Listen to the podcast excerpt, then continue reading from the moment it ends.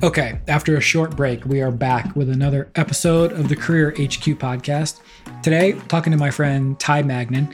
I've tried to split out the types of guests we have in this podcast between folks I already know and folks that I don't know because there's just interesting benefits to each. And, and Ty's someone I've known for, I guess, about five or six years now, maybe even a little bit longer we just sort of ran in the same circles, kind of same B2B SaaS startup world, both working on content marketing and connected and, and have stayed in touch over the years. And he's had a really interesting career in that he's gone into management. And a lot of this podcast is about that transition and some of the skills he's had to develop as part of it.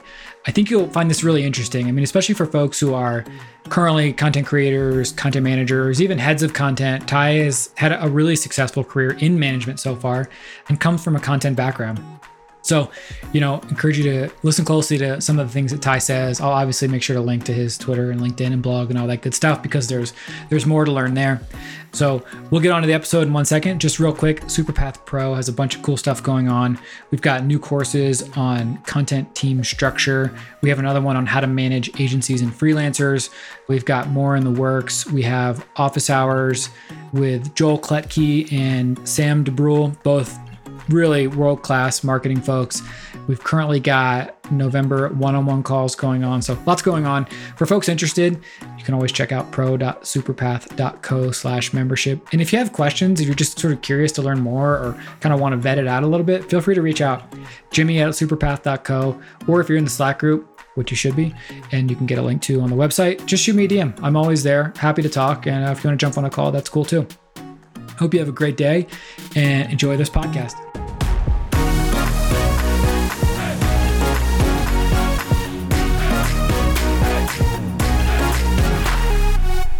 All right, here my friend Ty Magnin. It's been a long time. It's good to catch up. Glad we have the record button going. How are you doing, Ty? I'm great. Thrilled to be here. We've known each other for a long time. Content has been like right at the right at the center of all of that. We'll get into all that, of course. But maybe first, just kind of tell us like, who are you? Intro yourself. Like, who is Ty Magnin? Who is Ty Magnin? What a deep question. right now, my job is a director of content and web at a company called UiPath. Uh, UiPath sells robotic software or software automation to enterprise businesses. Been in SaaS B2B marketing or software marketing at least for the better part for I guess over a decade now. And just kind of riding the tides, you know, finding my way from company to company and learning as the industry evolves. That's cool. I consider you a content marketer. I'm sort of curious if you consider yourself one. Yeah, I don't know about that anymore. I, I feel like if I'm a T-shaped marketer, right? I think I go deep in content, but like broad content. I think I'm also getting pretty deep in web right now, which has been interesting. Mm. We could talk about that a little. But broadly, I think I, I know marketing programs and I think I'm really focused now on just management and leadership. And that's kind of been it for the last four or five years, I guess. Okay, that's interesting. Maybe we should just dive right into that because I know that you did spend at least some time on the ground, like doing the content, and then you became marketing director at Appcues, which is the company you were at previously. Appcues over time established an awesome reputation for content marketing. It still still is doing that years later. Like obviously your fingerprints are on that. What did that transition look like for you? You know, as you started getting into the the hands-on the doing and then kind of like taking it to the next level where you're managing managing the people doing the thing it's a good question i mean i think it's been a long time coming right like leadership was something that felt pretty natural to me you know i think about and this is like pretty corny but having been you know appointed leader all the way back to like middle school right being like a sports captain right? And then through high school some of the same stuff like i got voted to do the valedictorian address at my school. Oh interesting. Yeah. I guess i took a step back from that a bit in college and whatnot. Like i didn't build my extracurriculars the way that others did. Part of that is because i had my son when i was 17 right so like that i just didn't have time i was working and trying to get my diploma you know that was it. yeah yeah talk about leadership though i mean that's a whole nother type of it. Yeah, leadership of a mini family unit, right? Yeah. Yeah, that taught me a lot. But anyhow, I think even when I was just out of college, my first job, I ended up like managing our interns and doing the internship program, right? And then had some freelancers that were coming to the office every day that reported to me. So then when it came time to start building a team under me in Appcues, you know, I started, we were five people. So, you know, by the time I got to 10, right, I started hiring some people in marketing. And it just didn't feel different, right? I had already done the process uh, and managed people before. But but I think at that point I started to get really into it, you know. And I think it matters. Like if you're a content marketer and you're not into management and leadership and like devouring those books or podcasts or whatever, might not be a good fit, right? But I'm like so invigorated by management and leadership now that it's kind of just what I feast on. That's so interesting. You know, I just find in talking to content marketers that say like a mid-career content person is likely to fall into one of a few buckets. One is they want to be an individual contributor and that's the path they want to stay on.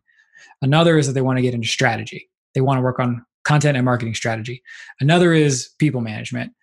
And then there's this whole other bucket of people who leave content to go kind of take those skills and apply them elsewhere like community or product marketing or some other or email or some other like adjacent field which i think is great actually right? Like the skills that make you a good content marketer can be applied in a whole bunch of different ways. And many of the skills you learn as a content marketer writing communication the ability to spin up ideas and brainstorm and iterate and refine like those are all super super useful skills but people management is not one that you develop as part of any content marketing job naturally. Like it almost always requires that that person take additional steps to like to learn, to practice, to grow so that they can do that. 100%.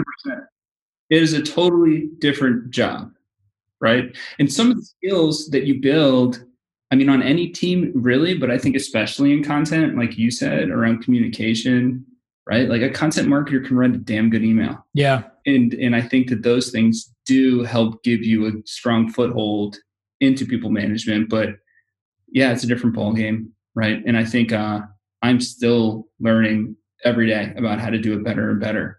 And there's a lot of great material out there to help you do it, right? Like I didn't get an MBA. I'm sure most people who found their way into content marketing are also don't have an MBA, right? But you can kind of get that just through a library membership or whatever. Yeah, yeah, totally. I feel like there's something else there too where maybe it's serendipity, maybe it's deliberate, where if you get in with a company pretty early, you're gonna get the opportunity to try new things just because that's how it goes in small companies. Is that kind of how it unfolded for you at Appcues? I mean, you got to be good, right? True. Yeah, yeah, I, yeah. I mean, a small company, often like you're good and you'll get opportunities, or you're not good and you'll get let go, right? And I think at Appcues, there's a good match. I was hustling, right, to sort of make this company work. I think we got some things right in the beginning. You know, we took a bet on content being a big deal for us. We bet that we could have a good blog readership if we put out really high quality stuff. That bet really paid off and we kept doubling down on it. So, one way that we doubled down was to say, okay, you know, we see this thing working. We think if we go from one blog post a week to two, right? And then from two to three, we'd be able to get more people signing up for a product and buying it.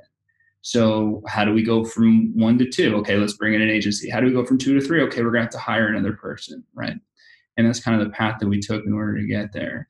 But yeah, I mean, sure, I think there are opportunities to to grow and, and hire people under you in any business, right? In any growing business. I think it's important to kind of master something, right?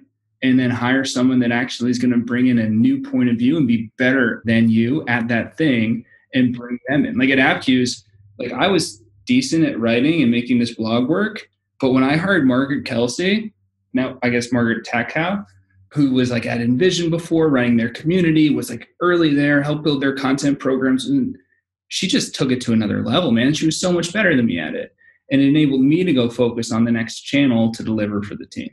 Yeah, that's interesting. Was it hard to let go? Like, you know what I mean? Was it hard to make that transition or did that feel pretty natural? When you get someone that's better than you, it's so easy to get out of the way.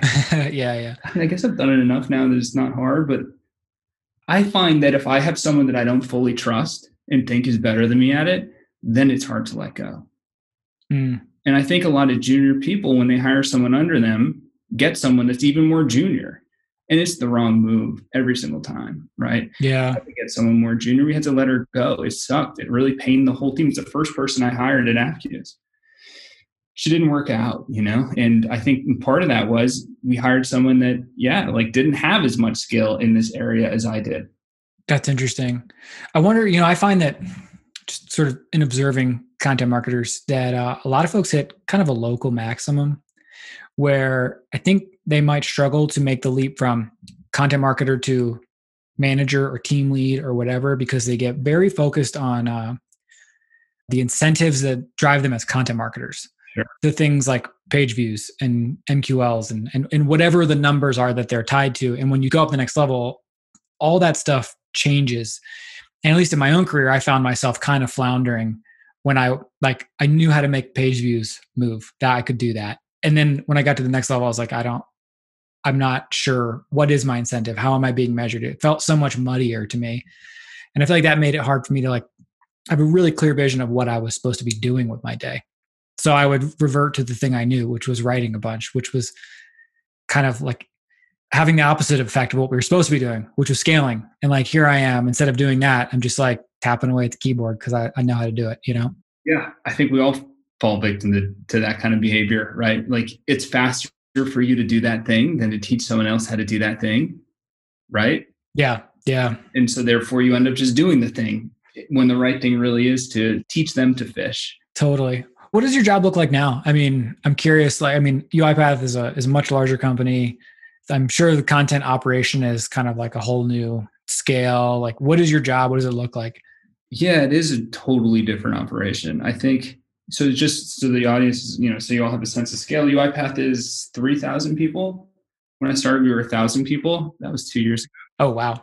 Yeah, yeah, a lot of growth. That's crazy. So yeah, we have like you know 120 or 30 or something people in marketing. Wow. And content is being produced by you know like 100 out of those 130 people almost that's crazy yeah so so like we don't have a single content team content is produced within regions right? Because we have regionally focused marketers that might do a webinar in spanish right? Or a white paper in french right? They're content producers. They also produce stuff in english sometimes which gets confusing but like they do. Then we have a content team under product marketing. So they're helping produce our customer facing deck, right? Product materials. Like we just had a big release yesterday or today and yesterday. And they did 285 assets. Wow. Yeah.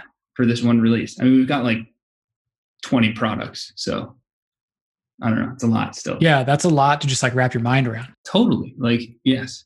But, you know, large scale enterprise. We're doing a lot of revenue, serving a lot of companies. What else? So there's a demand gen content team. They do emails, they might do landing pages. They have a long list of the kind of content that they might produce too. And then there's the content team that I'm working closely with is under brand.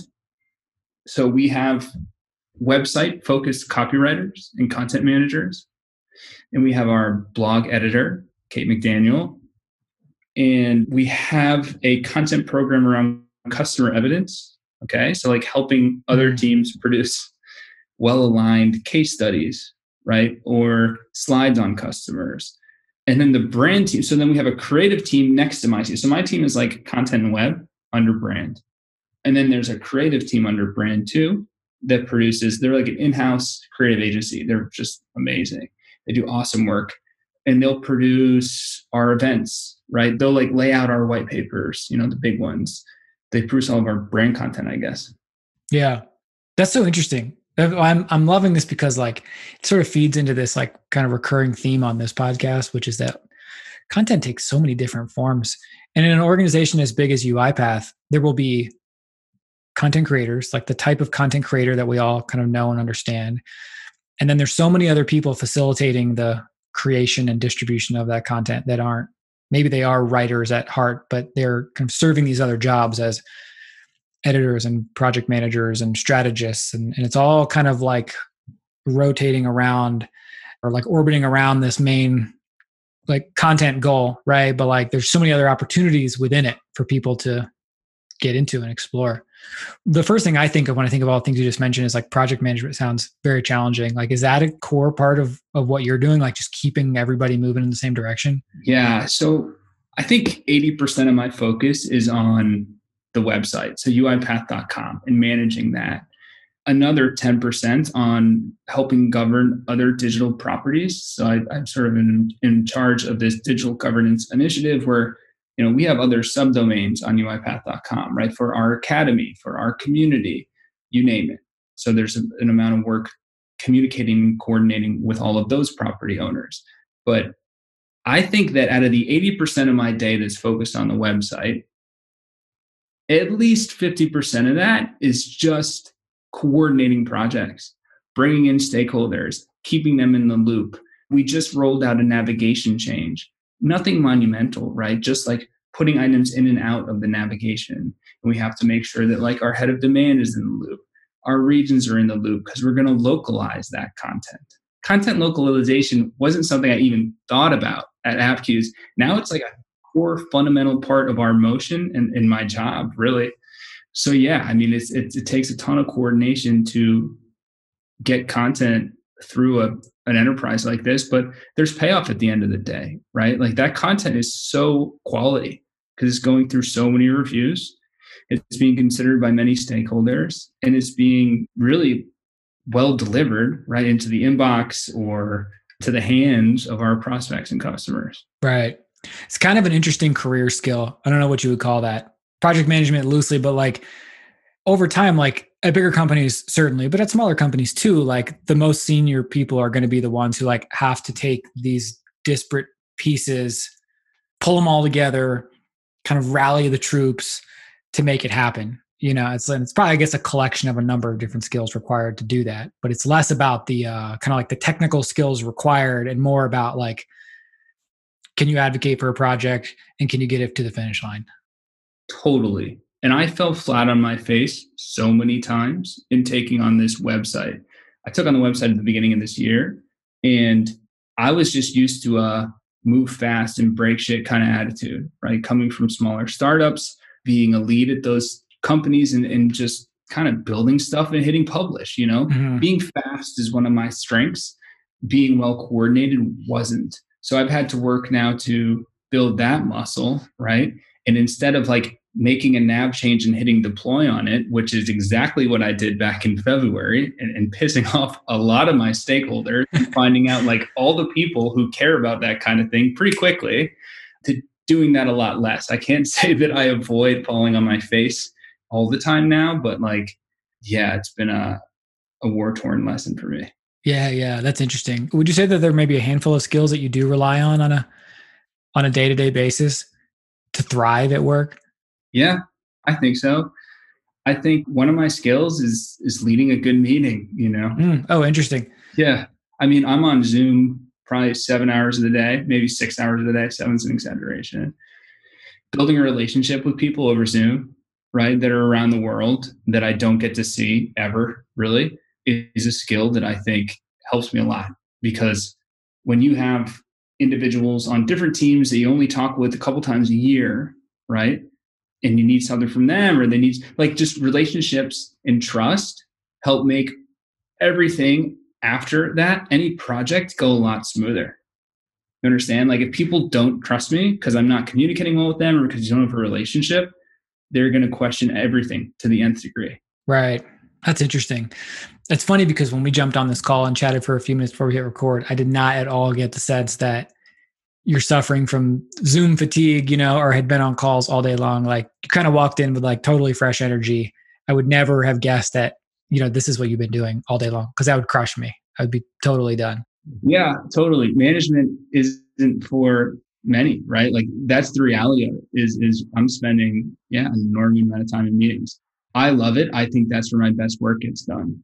I don't think everyone else operates the same way. Interesting. Yeah. I kind of always knew that about myself when I was in content, though, right? Like, I actually think I did the distribution part of content better than the writing. I would hustle my content so hard for people to read it because we started from zero. Like, at, when I started Appcues, we had some posts live, you know, a couple subscribers, maybe a few handfuls, you know, maybe a hundred views a month, tops a thousand on our blog.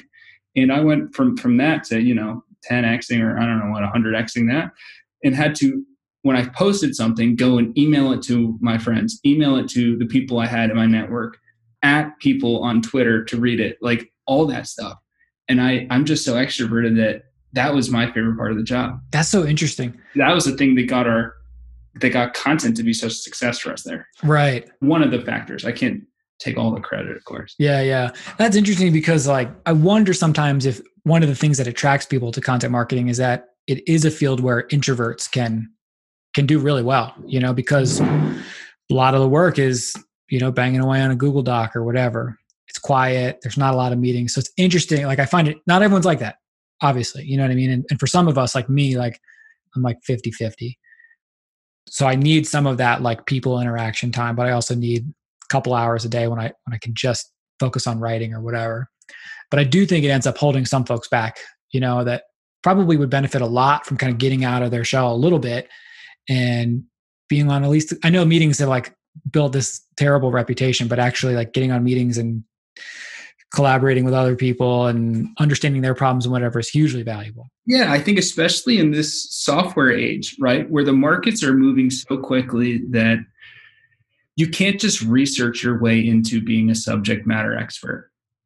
Hmm. You know what I'm saying? You can't read your way into knowing what your target audience knows they know it you don't right so so another thing that being an extroverted writer did for me back when was like i just talked to a lot of our customers and prospects right like i befriended them you know those are the same people that i'd send my article to at the end of the week which helped for distribution build a list that way but i also was able to steal their best ideas. This is funny man. It's funny because you've sort of like hit on a couple of things that like you've come into it all the reverse way of a lot of other content marketers where maybe they're good at the writing but struggle with the distribution right? Or like like the creative and editorial process but don't necessarily like the customer facing bit of that it should involve which makes me feel like there's just like that is, is a huge takeaway for someone listening that is a couple years into a content marketing career and kind of wondering where where am i going with this kind of like taking some of these experiences you've had and leaning into those a little bit